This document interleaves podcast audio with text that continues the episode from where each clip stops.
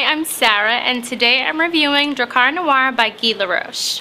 The Parisian designer released this fragrance in 1982 and it's truly a staple cologne that will be around forever. Or at least we hope so, right? I fell in love with this cologne when I first smelled it. I think it's so sexy and it embodies masculinity. It's so unique, so I would recommend this for a lasting first impression. But remember, a little goes a long way with this cologne.